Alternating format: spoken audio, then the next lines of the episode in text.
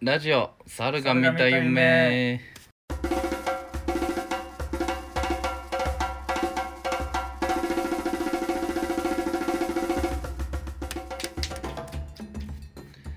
えー一人でクレヨンしんちゃん見に行きましてねあのーしんちゃんホルダーっつうのをね1300円で買ってお姉さんに会計してもらって入館してっていうねなんか異常者っぽい動きに喜びを覚えながら映画館に入って1時間寝てえすっきりして映画館を出た小沢ですフレッシングの映画ってそんな長くないから100分とかでしょびっくりしたねでもな感動したねよかったいやー暑いなよく学びよく遊べ久我山ですどこの校風ですかそれはいやあの今夏休みじゃないですか、い学生たちは、はいだからあの朝とか起きてこうベランダでタバコ吸ってると今までだったら朝ないけど隣の塾にその学生たちが朝とか足しげく通って列作ってるわけですよ、それ見ながらよく学びよく遊べあーお互いやっぱ異常おじさんへの道 いをやいやいやいやいやいやあー同じ方向向いてるわ違う場所で俺はちゃんと指導者として風格を表してるだけでしょいや俺もすっきりしたと思って上映中に思わず背伸びしちゃうとこあったからね、そんでかいのにうんちびっこばっかでしょ見に来てるのなんていやーというわけでね夏休み真っ盛りですよはい、ちょっと一個言っていいですか、はい早いねなんか最高気温がなんか38度とか言われてたじゃないですか、うんこんな暑いのこれもしかしてあの地球がワクチン打ってそれの副反応なんじゃないですかうざうざ今日しか言えないと思って言いやがってそうかねすぐ収まるそしたらはい2回目かな2回目のが発熱でかいっていうからはいなんじゃないかなって俺今日思ってすっげえ誰かに言いたくて会社行ってもちょっと誰にも言えなかったからちょっと結構まあまあな人に LINE 送っちゃい ました、送ったんはいあなたそういうのうんツイッターとかなんじゃないの知らないけど俺学生の頃からちょいちょい言ってるけどはい。確かに。ツイッターみたいなこと言わないでって言うよく言ってるけどうんいやー、いやーなんかうまいこと言ったら結構満足感あるな。それはどう返ってくるのうんあのみんなからはいやなんか送る人間違えてるよとかどういう意味とか ですね。難しいよねやっぱね久我山のはね問われる感がすごいからさボケじゃないじゃんだから、うんまあなんか。まあだから正しいリアクションとしては、まあ、聞き流しながら「こいつうまいこと言いやがりやがったな」って噛みしめるみたいなそれ含めてツイッターでいいんだよツイッターに上げて「いいね」とリツイートがそれの役目なんだから「こいつうまいこと言いやがった難しいんだってあれ いつも、」そううん今日とかも何回かそのミーティングとかして、あうん惜しかったんですよちょっと間が空いたから「今日暑いっすね」までは言えたんですよ、あうんうんいけなかったねそこから先がいいねそのユーモアね最近ほなんかユーモアありました他に炸裂したやつユーモアじゃないですけど、んちょっと今日ビッグインシデントが起きてうん、あの俺今日今日出社したんですけどうん、あの会社の女子社員の個人ロッカー開けたんですよは あ気がめいってずっと抑えてた感情が、あの4桁の暗証番号で開く、う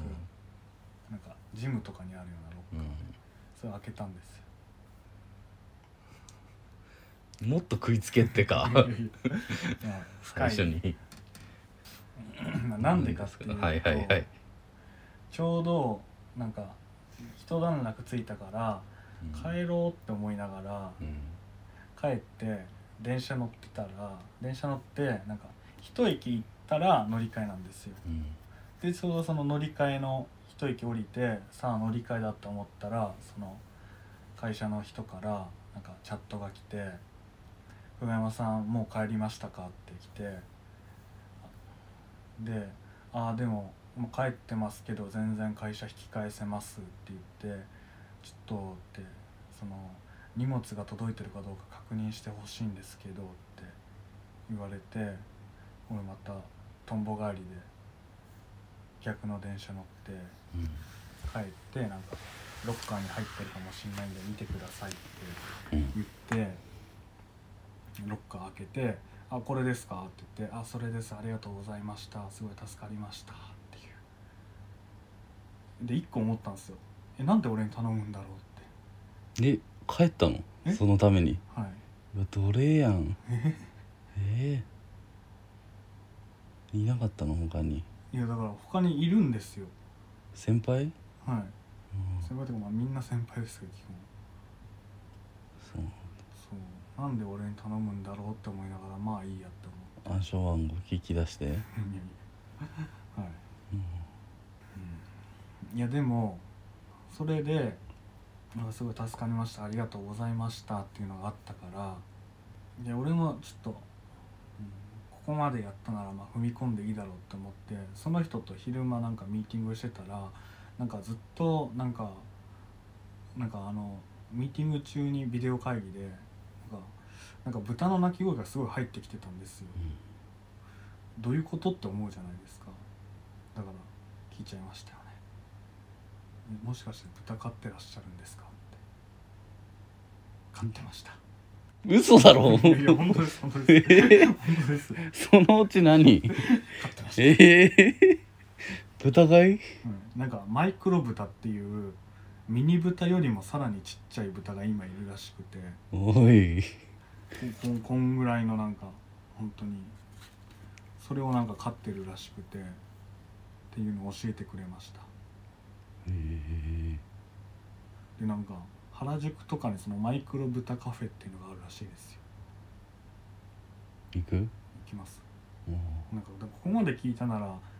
行かないと、なんていうか距離って縮まんないじゃないですかうんやっぱその肝一歩だよ ね肝一歩からよねいや肝一歩 その一歩って大事というか、ううんんその一歩って結構後々響くと思うんですうよ、んだってね僕もあんま人のこと言えませんけどやっぱ人から勧められたものとかって9割9分ちょっと保留で終わるじゃないですうか、んでもそこちゃんと行くっていうのがまあキモいけどいいよねっていうそうねなんかちょっと馴染んできた会社にうーんどうですかね確かに言えれば今日すごい満足感あったんですけどね副反応のこと、やっぱちょっとユーモアがねあの言えるようになってくるといいよねやっぱ俺もこの最近根詰めて仕事してたからさうんはい4月に移動してきたからあんまそんな打ち解けてなかったんだけどはい結構打ち解けてきたなっていうのは今聞いてて2個思い出したけどはいついこの間のねはい会話ねあのーマジでなんてことない雑談だけどはい会議室で作業してる時に「はいあのーあれ今日祝日じゃないですか?」みたいになって祝日はい「あのー海の日じゃなくて山の日?」みたいあなこの前の「山の日ってのがあるんですね」みたいなはい「なんか数年前にできたんですよ」みたいななんかその一連のなんかはい当たり障りのない会話はいあるじゃない。で「えー海でだけでよくないですか?」みたいな。やっぱ一歩踏み込みたいなここっていうはい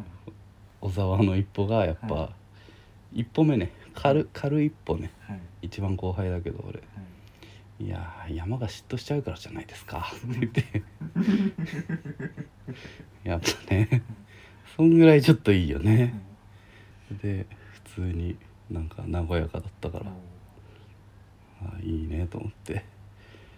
畳みかけてうねえ畳みかけたそこからうんご時世的にね炎上しちゃいますからみたいなこともちょっと言ったりしてちょっとね肝一歩僕も半歩ぐらいいけたなっていうのがありましたねあともう一個ねあのまあ後でちょっと言うかもしれないけどオリンピックやっててオリンピック最終日にはい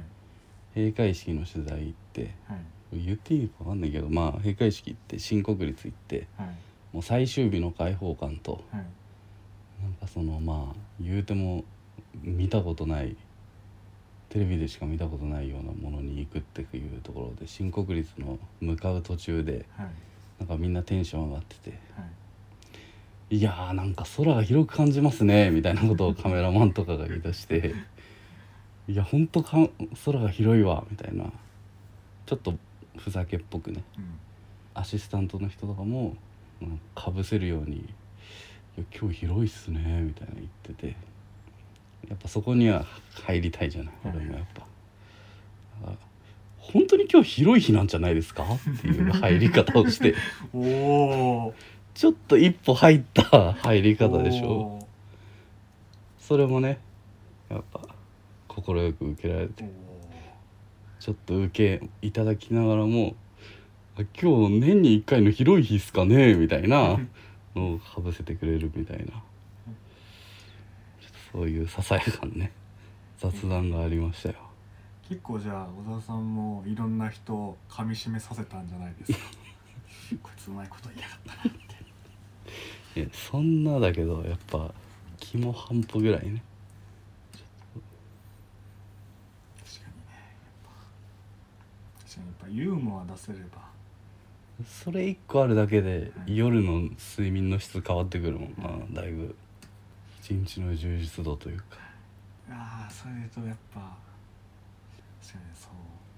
結構いろいろ僕も迷ってんすよ今ずっと仕事で毎日クライアントの人と毎日なんか23時間ずっとビデオつないで仕事しててで割とあるのが僕僕っていうかなんか基本的に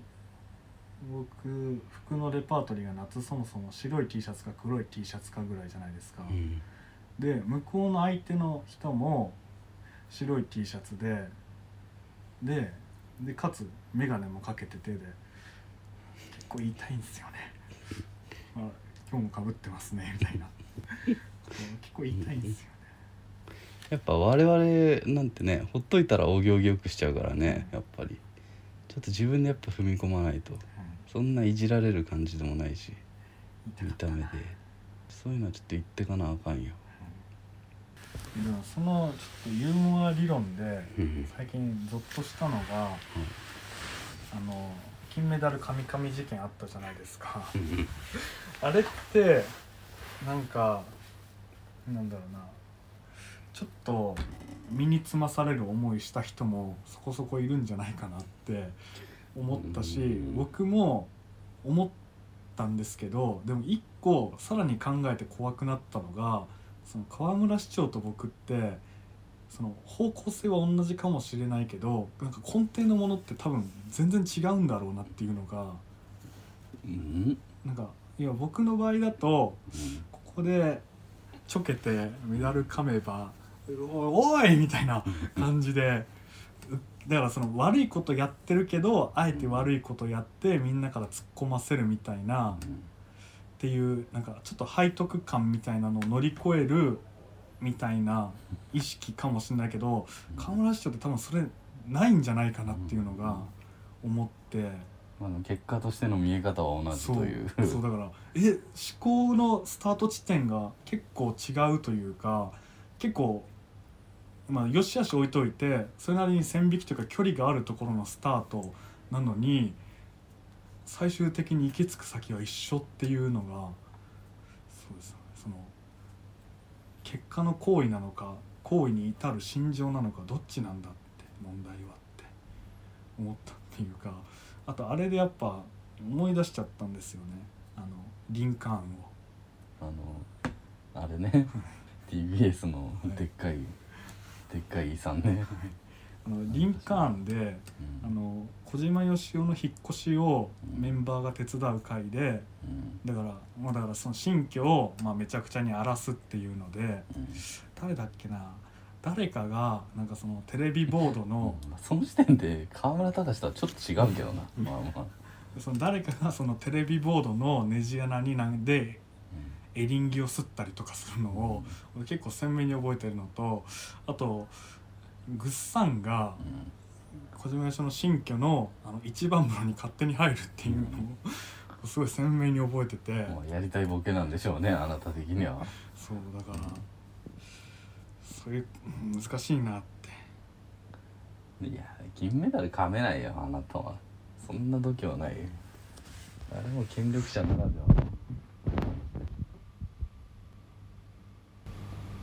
あれはでもむずいよねでもああいうボケってできる人限られてるもんねなんかね、なんか松本人志は絶対しないじゃんああいうボケ、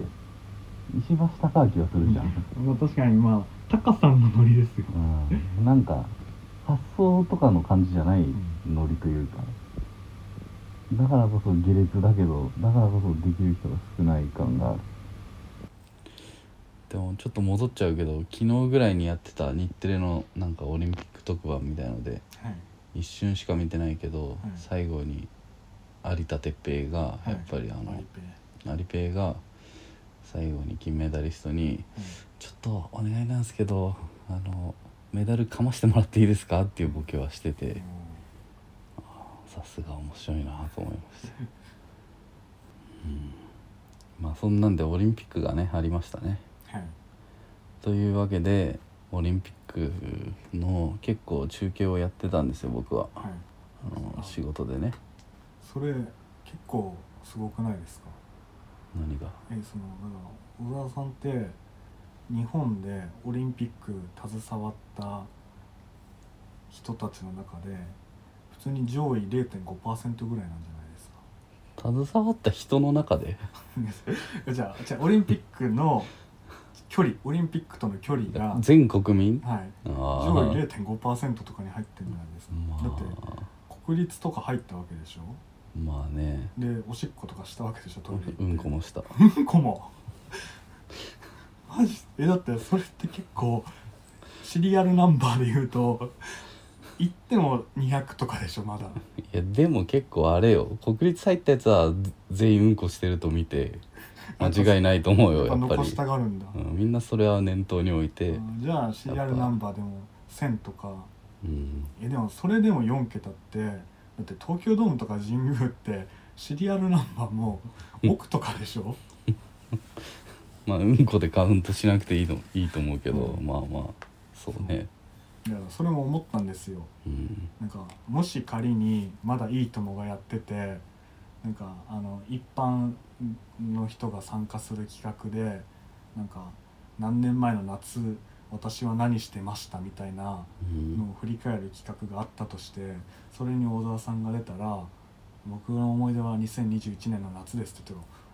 タモリさんが「おお何やったの?」って言って「オリンピックの取材してました」って「えー、すごいね」っていうのがあったんだろうなって。もういいとももねえのにさ なんでいいともの未来を仮想の未来をそう2028年ぐらいの「いいとも」で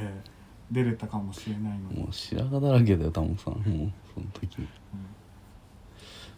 うんありましたねうんこしましたね閉会式で。うん、まあえ確かに、まあそんなんもあってうんまあい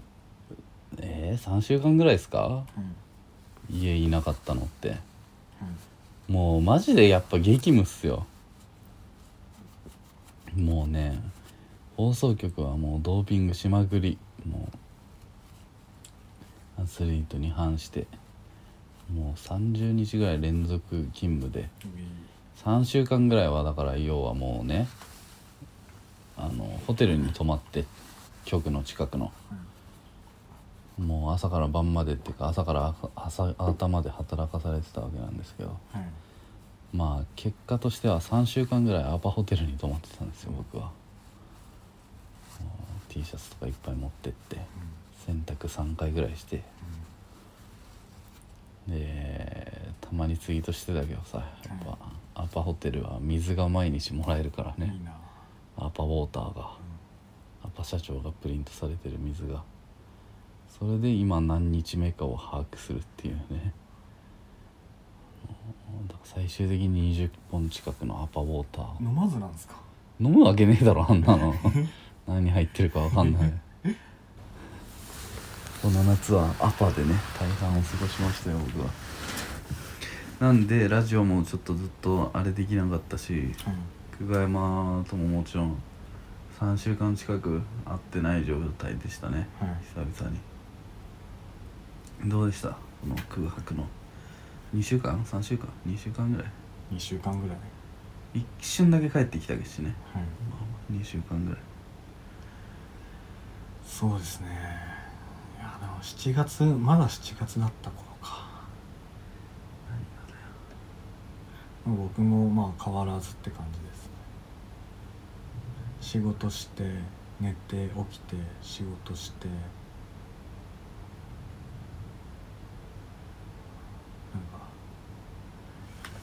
とかねあとは普通に年取ったりとか戻ったりとか戻ったり戻ったりとか何日でしたっけ誕生日は8月の2日でおめでとうございます、ねちょっとお祝い放送もやんなきゃねえやるなら最短でやるべきでやって今じゃないんですかそんなさそんな厳しいこと言そんなずずれわるんおめでとうおめでとうございますえケーキは一人で買ってくったのあれはいやいやまあちゃんとお祝いしてくれる人が来 て、来てはい、写真にはねあげてるんでわかると思いますけどどうでした28になっていやーそうっすねうーんでももうさすがになんかあんま何も感じないかなって30の時に次来るんじゃないかなってぼんやり思いましたねうんなったかぐらいでまあああでもね28そうあの毎年その父親からメールが来るんですけどおそうこうなんか今年来なくておおこうなんか嫌な予感というか、まあ、単身で暮らしてるしでまあ年ももうねって還暦過ぎてだからなんか一瞬嫌な予感がよぎるじゃないですかなんか今日今年来なかったなって思ってなんかあれ見てたらなんかでポスト開けたらなんか絵はがきが届いてましたん何やっぱ人はなるべくしてじいさんになっていくのやっぱ りじいさん手段にも取っていくのうん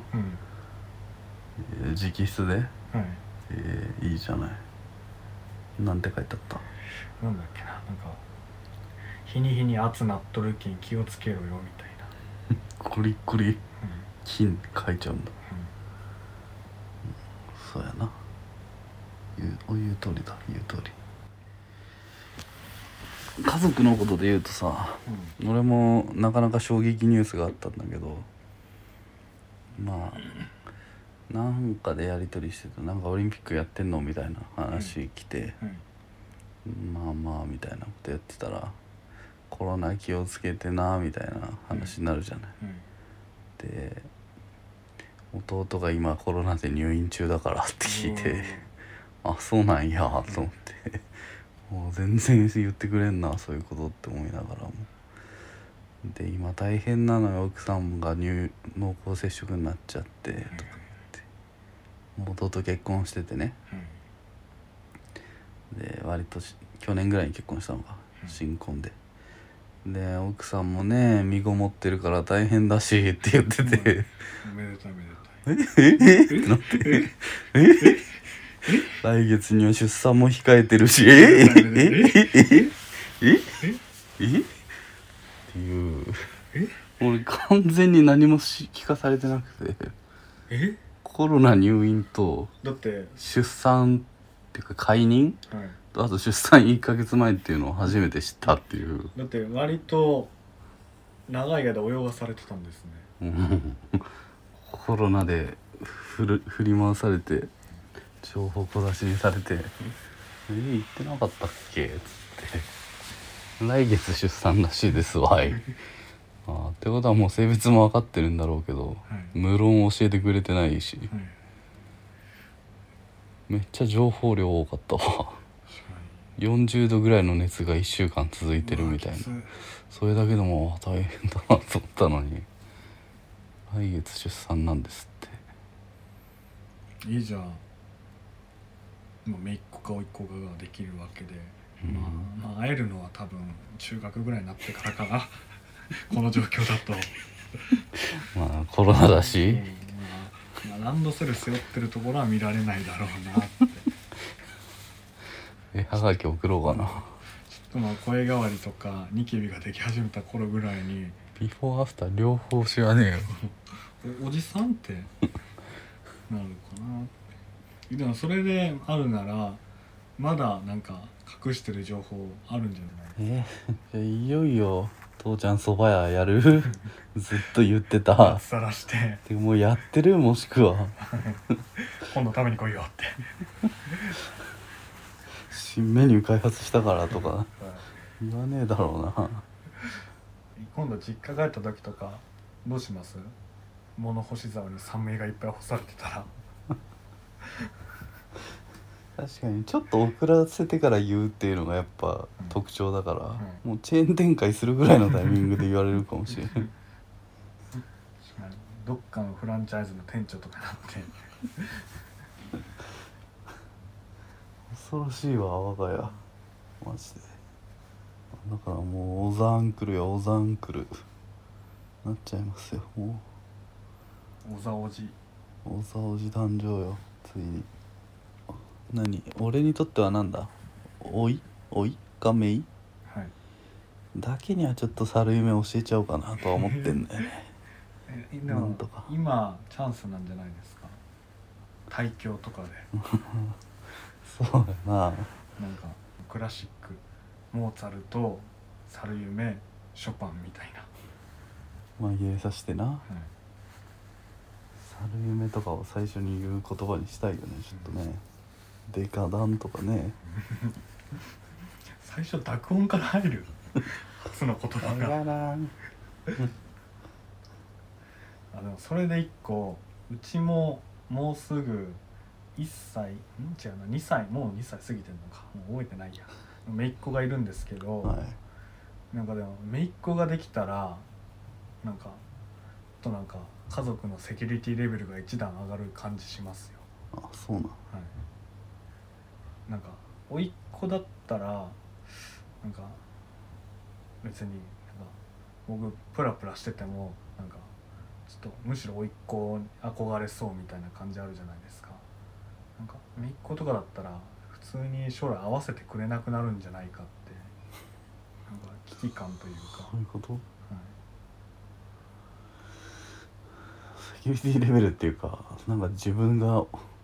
自分の自覚の問題ねうまあでもねちょっとそんな感じで私も大人になりましたよそれでうんそんなありつつんはい誕生日があったのとはい、あとは何ですかええ洗濯機びちょびちょ事件何それいやなんか乾燥機回しても全然乾かなくてむしろなんかびちゃびちゃになってて、えなんまあまあ大体こういうのって脱水ができてないなんですよ。うでん脱水できてない時は2つあって結局排水口というかそこが詰まってるか排水フィルターが詰まってるかで今回は排水フィルターの詰まりでした。もうさすが一人暮らし歴10年で1個思ったのが排水フィルター掃除してる時にこれマジなんですけどなんか爪楊枝とか出てきたんですようんえうんうんなんかうん爪楊枝とか普通に引っかかってたんですよ不思議やねうんど誰だろうねうんだからまあポッケの爪楊枝には気をつけろというまあどっちかだろうなどっちかのポッケだろうな気をつけよあと何があったかなうーんあとはなんかうーうなんだっけうーん「散髪屋がなんちゃらみたいな言ってなかった、散髪屋頑張り事件いつだっけな7月のそう30日に会社行ってて帰り散髪寄って帰ってって感じだったんですよその帰宅経路に散髪屋を挟むってルートで帰って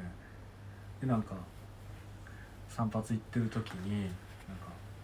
その美容師さんが「今日お仕事帰りですか?」みたいなことを聞くんで。で僕迷ったんですよ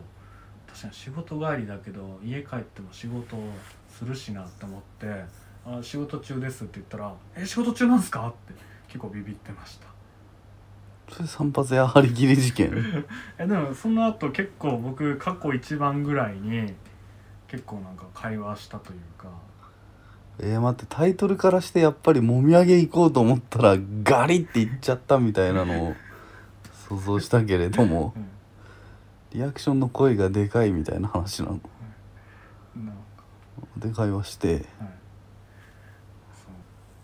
そうそうですねなんか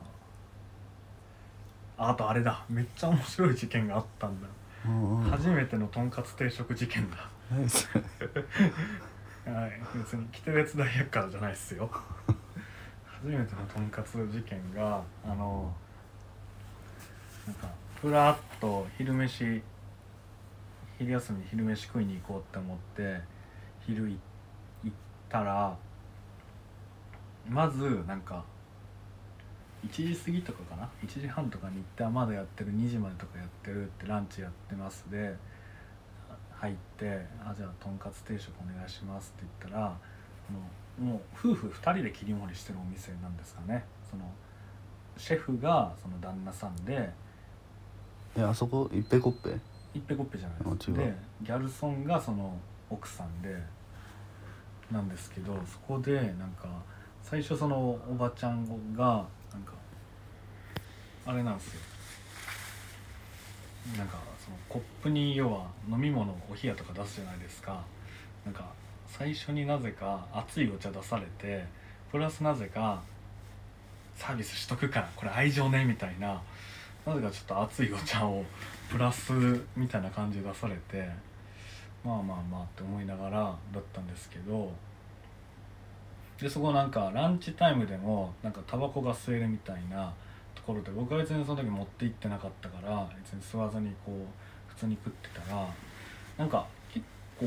常連さんというかそういう人たちも多くてなんか僕が食べてたらなんか入っなんだろう多分近くの会社で働いてるなんか若めの男性1人と女性2人の3人組が入ってきて、なんか席座ってでなんか男の人はなんかタバコ吸っててででその隣の席に結構まあなんか常連っぽいおっさんおじさんがうんででそこにでそのタバコ吸えるから基本どのテーブルにもなんか灰皿置いててうんでそのおばちゃんがそのおじさんのところ行った時に「あれ灰皿使わないの?」って言ったら「いやタバコ吸わないからで」でその隣でその3人組の男性がタバコ吸ってるから「ちょっと席変わってもいい?」みたいな感じで言ったらおばちゃんが「そううちは喫煙可能だからもうタバコ吸いばっか来るのよ」みたいなことを言って。でなんかその時タバコを吸ってた男性は僕に背を向けてたんでないんですけどその向かいにいる女性はめちゃくちゃ気まずそうな顔してたっていううんなってほうって思いながらでプラスあとなんかご飯がおかわりできるからしよっかなって思ってたら、そうだその3人組が入ってきた時にもうご飯ないからもう今日はこれでおしまいあなたたち最後みたいなこと言ってて僕それ聞いててそっかご飯ないかってちょっとペース配分間違えたなと思いながら行ってお会計の時にそのおばちゃんが「あなた遠慮してたでしょご飯おかわりの分はまだあったのよ」って言ってくれればよかったのにって言ってあーよく見てるなーってだったら言ってくれよっていうやそうつじゃないの いやよく見てるなーってやっぱ経験則なんでしょうねご飯欲しそうなやつ見ればわかるっていうのどんだけ出してんだよその感じっていうのがありましたっていう初めてのとんかつ定食事件うんなかなか濃い時間過ごしたなって、よかったねそれが夏の思い出でよかうったですよん面白かったあーじゃあ俺も多分時をと同じくしてぐらいだけれどもはいみんな気になるオリンピック事情もねはい多少挟んでおくと俺すごかったですよ今年のオリンピックは18時間中継っていうのがあるんですよはいはいはいだからまあもっとね細かく説明しますとこれ安住紳一郎さんの「日曜天国」ラジオねはいで言ってたことを丸々パクるんではい聞いてる人は早送りしてほしいんですけど、はいまあ、オリンピックのシステムっていうのをねはいちょっとおもろいから記録として残しとこうと思って、はいまあ、オリンピックあるじゃないですか、はいまあ、IOC、はいえーがまあね母体となってやってるやつではいあれはねまあお気づきの方もいるかと思いますけれどもねあの映像は全部一緒なんですよおうあの国際映像をはい民放 NHK 含め各局が撮ってて、はいえーまあ、NHK が一番金出してはい放送権を買ってはいで民放の 5, 5局もねはいそれに手を挙げてちょっと僕らにも分けてくださいっつってお金出して、えー放送権を買ってやってるわけですよだからに NHK だけスタジオがでっかくて民放はねちっちゃいとこでやってたりでまあ国際映像は OBS かな OBS オオリンピックブロードキャスティングサービスがうんうん作っている世界中のカメラマンとねはいディレクターが作ってる映像があってそれに JC っていうジャパンコンソーシアムっていう、えー NHK と民放5局の放送局が連携してうん各局何人かずつ人を出してはいアナウンサーとかも全員ごっちゃ混ぜになってはい国際映像に対して実況をつけるとうんその映像を各局に分配してるわけですうよん要は。だからフジテレビでも NHK のアナウンサーが喋ってたりとかほうほっていうことになりましてっううんていう中で今回は東京オリンピックっていうことで、まあ、NHK がいっぱい中継してるのに加えはい民放も毎日どっかしらの局が丸一日中継しましょうっていうことで、うんうんまあ、NHK に加えて民放も、えー朝し8時から深夜2時まではい18時間1日1曲どっかしら中継してくださいねっていうまあそれをどこが何日を中継するかとかのドラフトはもう2年前ぐらいにやってんだけどうんこの競技取りたいとかってやってんですけどまあ私もねそこに参加してるわけですよはでい18時間中継だとまあ一部を除いては基本何撮ってもいいのよその一日中うん盛り上がってる競技あったらすぐにそっち行ってみたいな日本人が決勝残ってたら行くとか敗退したら別競技行くみたいなそういうも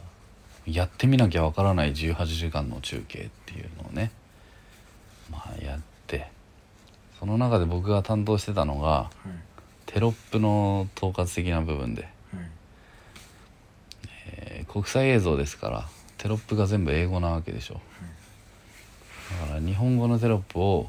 つけるっていう作業を生でねはい僕はやってたんです18時間中継の時ははいだから要はあらゆる競技を取る可能性がある中ではい全種目のテロップを作んなきゃいけないうんルールがどうなのかとかはいどうやったら決勝行けんのかとかはいなんか選手のなんかおかず情報とか説明とかねそれをひたすら作るっていう夏を過ごしてたんですよえじゃあ小田さんめっちゃ詳しいってこともう全競技知ってる俺はおーまあそうねそれをもう何人かでもう分担したりしながらはいやるわけですけどまあディレクター陣僕ら制作の人間がはいそれをなんかエクセルとかにバーって書いてってこういうのを作りたいっていうリスト作ってそれを CG 会社の人に渡してはいテロップ化してもらってうんでそのテロップを本番生でスイッチをして叩くみたいなで今回やっぱその CG 会社がねちょっとややってくれたなっていうところでテロップ会社ねあれなん差し入れ持ってきてくれたとコーラをうーんそういうの一切なかったね瓶のコーラを持ってきて18時間中継だから2日前か3日前にもう局に入ってくれる会議室取ってもう缶詰でやりまくるわけよそれをでその人たちもホテル取ってうもう9時から朝4時ぐらいまでんうんうん3日連続ぐらいでややるっていう中でただ一個懸念はこんなでっかい中継なのにはいほぼ初めての会社だったわけですよはいあのいつもの御用達の会社は NHK に取られちゃっててうなんんかあんまり よく知らない会社んうんでちょっと怖いなと思いながらだったんですけど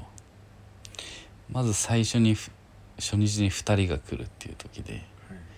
2人でもうこっから頑張んなきゃいけないぞっていうはいこっからもう徹夜覚悟で根詰めてやんなきゃいけないぞっていう中で「2人はじめましてよろしくお願いします」って言った時にはい2人とも片手にメガシャキ持ってて 宮崎か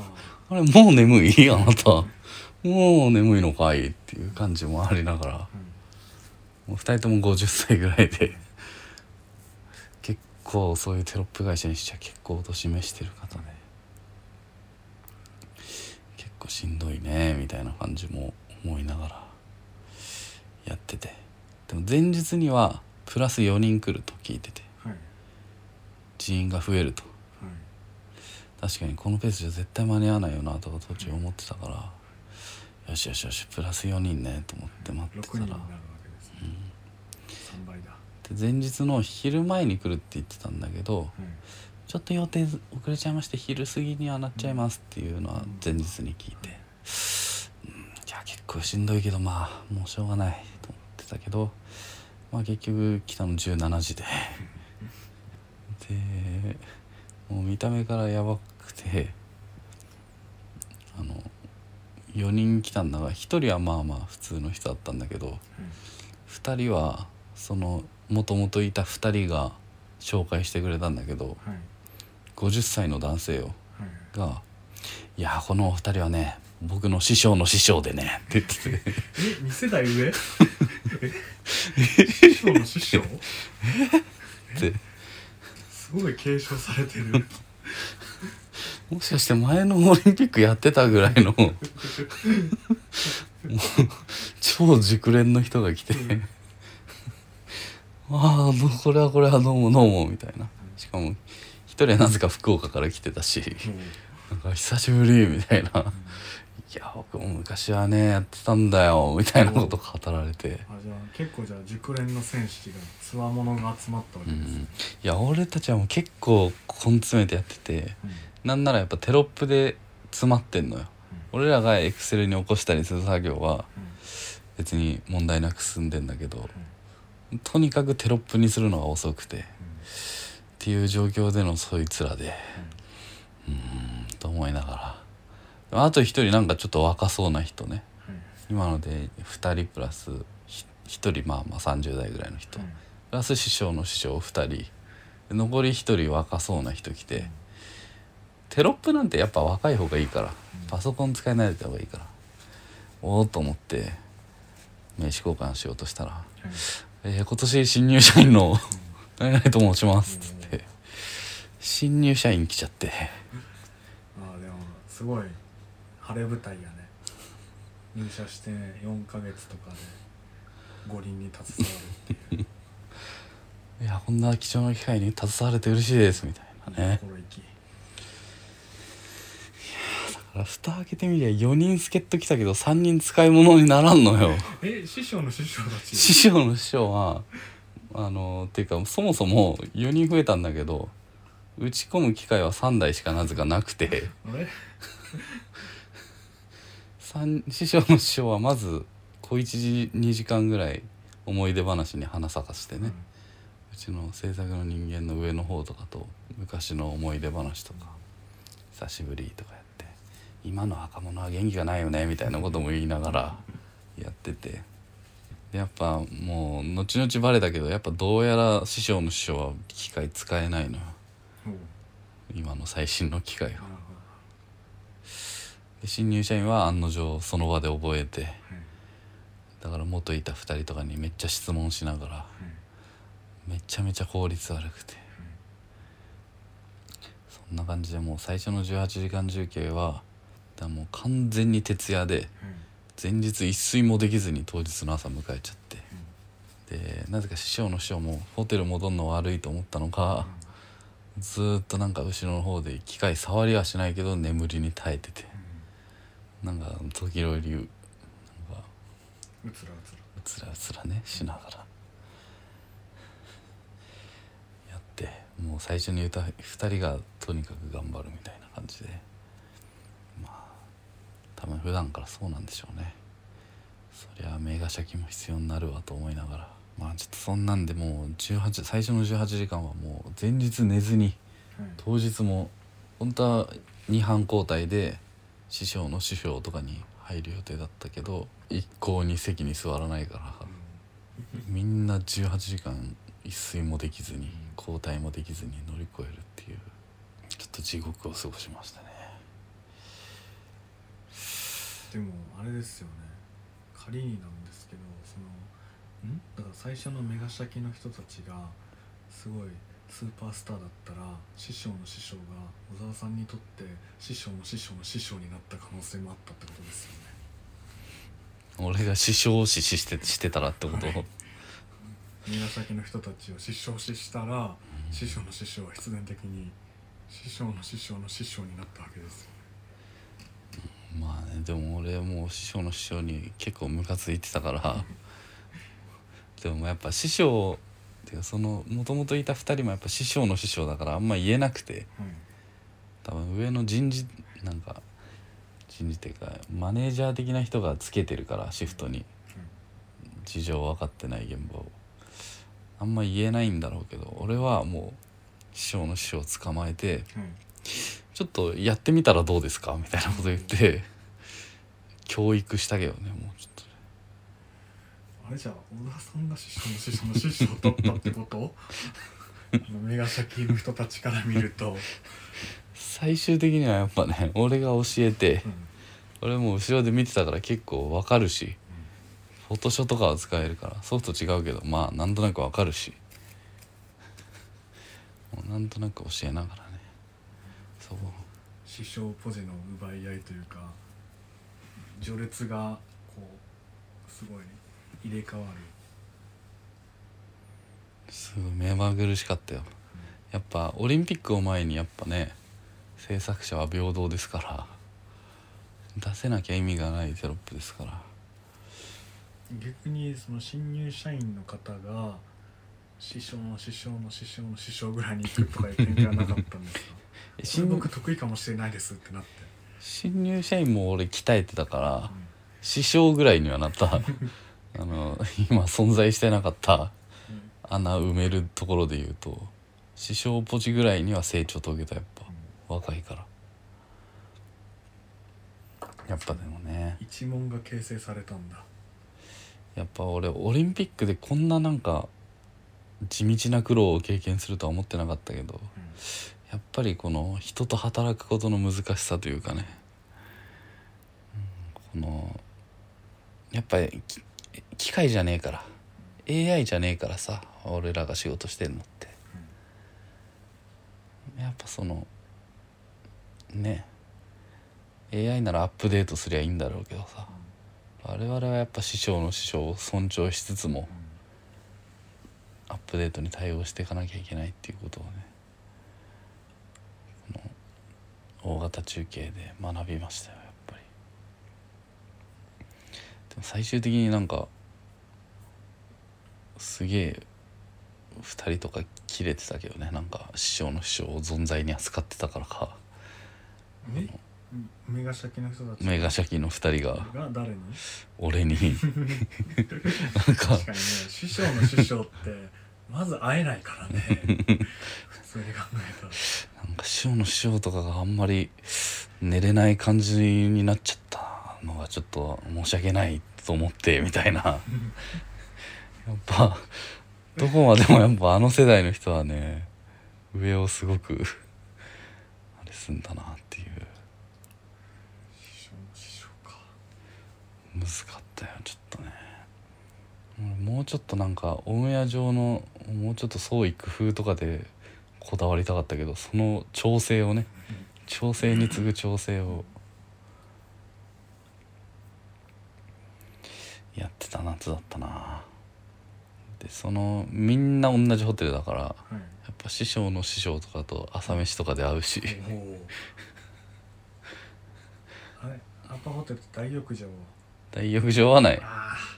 ああればねやでもなんかこのアパカレーうまいっすよみたいなのとかここ実は別棟に薬膳のなんか食堂もあるんで美味しいですよみたいな言ったりねなんかそういうちょっとね集団で働くことねやっぱスポーツの素晴らしさっていうところにもそういうところがあるんじゃないかなって思わされるぐらいのチーム戦を乗り越えてやりましたよちょっと僕は。えーまあちょっとそんな感じですかねオリンピックは。長くなっちゃいましたけどまあちょっと意外と閉会式ちゃんと行けたりとかあったんでまあその辺はおいおい機会あれば話したいと思いますけどねという感じですはい長し話残したことないそうっすね え LINE 交換しました師匠の師匠 はい LINE なんてやってるわけねえだろあそれ交換しようとしたら「君はちょっと」ってまずって通すところがまずっていきなり師匠の師匠はいけないよみたいないやまあねそういうのあんだよ多分俺もうめっちゃ切れそうになっちゃったからなでもやっぱ裏で陰口言うよりはねなんか他の後輩とかも結構「あの人何しに来たんだよ」みたいなすげえ言ってたけど陰で「あいつ誰だよ」みたいに言ってたけど俺はそれ言うんだったらそういうの生産的じゃないと思ったからせめてこの期間に成長して覚えてほしいというところで向き合わせていただきましたまあねやっぱりチームで働くっていうのは大変ですよまあまあまあちょっとそんな感じで1時間ぐらい多分という感じですはいじゃあ以上ですはいわんわんわん猿が見た夢じゃあ今週のコンテンツに最後いきますかコンコン最なんかありますかあーいっぱいあるけどうーんまあこれかなとえー、銀杏ボーイズの少年少あ女、あ新しいのいやーそもそもなんですけど僕らってミネタとはミネタ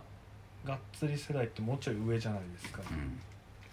なんなら僕らの時って僕らがその高校生の頃とかってもう銀杏もほぼ隠居みたいなうん感じだったしで、でね、そんなに今まで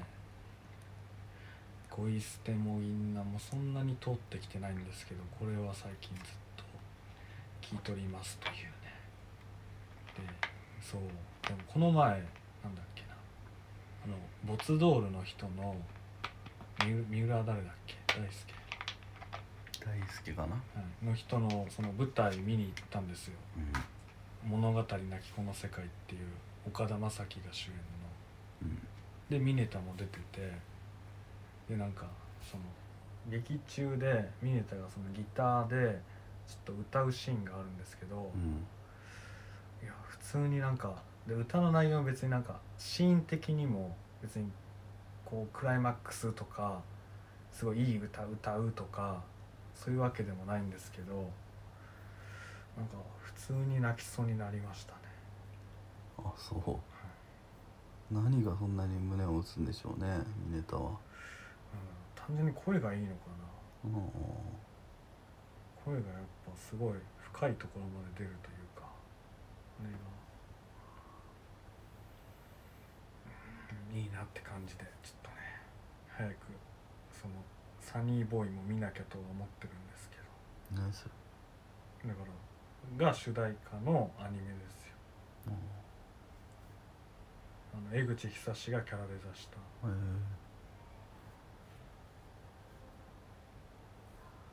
えなるほどうんもう一本ぐらいあってもいいよ今回はっていうとあとはじゃあえっ、とも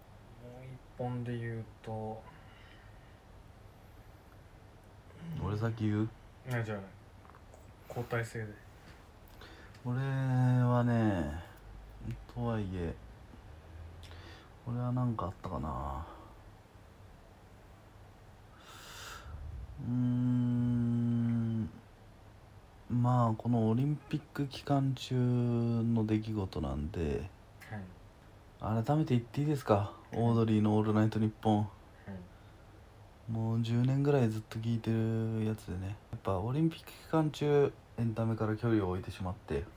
極限までエンタメを絞り込まなきゃいけない中絞られていく中で残ったのはやっぱりオードリーの「オールナイトニッポン」だったなっていうやっぱいろんな時期を経てね経て経てまあ今はお互い結婚してっていう時期に入って春日さんに関しては娘がいてみたいなトークが増えてきたりラジオで話しながら人生を歩んでるっていうのがね後ろめたさなく歩んでるんだろうなっていうのがすすやっぱいいなと思いましたねまあという感じですえーじゃあもう一本はえっ、と コントライブ「夜唱うわそれ見たいやつだアーカイブあるってか URL ある」 URL は持ってないですなんでだよあの夜に衝動の衝はいはいはい、書くやつであれですねテニスコートの神谷さんとか、うん、玉田企画の人とかが出てやってたコントライブでユーロライブでやっててあ行ったの現地にいいなあやっぱもうほっとくとすごい文化を摂取してるよね岩山はこれはねそうですねこの前その6月の終わりになんかロロの舞台を見に行った時にフライヤーが入っててうんなんかおしゃれなフライヤーでなんかキラキラしてたから目にも目が止まってでなんかその出てる人とか見たらあーって思ったんでで見たんですけどそうですね結構、うんなんか「パーキング」ってネタがコントが一番好きでちょっとその中のセリフで言っていいですかうんなんか夜ってこんなに好き勝手していいんだっけみたいなセリフがあるんですけどなんかいいなと好き勝手しちゃいけないよなけどわかるよなみたいななんかなんだろうな、うんいやなかなか 良い時間でしたというんうまだアーカイブも見れますからちょはい多分まだ見れるのかなっと買ってみようクレシンはどうでしたクレシンはクレシンはいや僕はここ3年の中で一番、はよかったねい、なんかテンポ速くなかった全体的にえでもあんな感じじゃないですかえー、なんかセリフの間とかカット割りとかで寝ちゃったんだけど、うまあ、でも最後良かったねん、最後の方ねえてかもう言っていい、まあ、聞いてる人にはネタバレになるからですけど言っちゃうけど、うんあのあれじゃないですか最後あの「青春は」って言って、うん全員が独白の雨あるじゃないですかヒロシの「青春は」で「今だぜ」ってすごくないですかうんって青春は今だぜって胸張って言えますお前ほんとそういうの好きだなって思っちゃうけど俺はあれいいなって思いましたやっぱ俺風間くんがロボになってさはいマラソン大会するでしょはいやっぱでスタートした直後に通るママを差し込んでからの、はい風間ロボの出場登場にはやっぱちょっとシートを揺らして笑っちゃったねちょっとねあいい丁寧な作りやなぁと思ってで自然に保護者の視点の話になっていくみたいなあじゃあそんな とこですかはいはいじゃあこれからはまたね頻度上げてきますんでよろしくお願いしますはいはい以上猿神タイムでしたういっす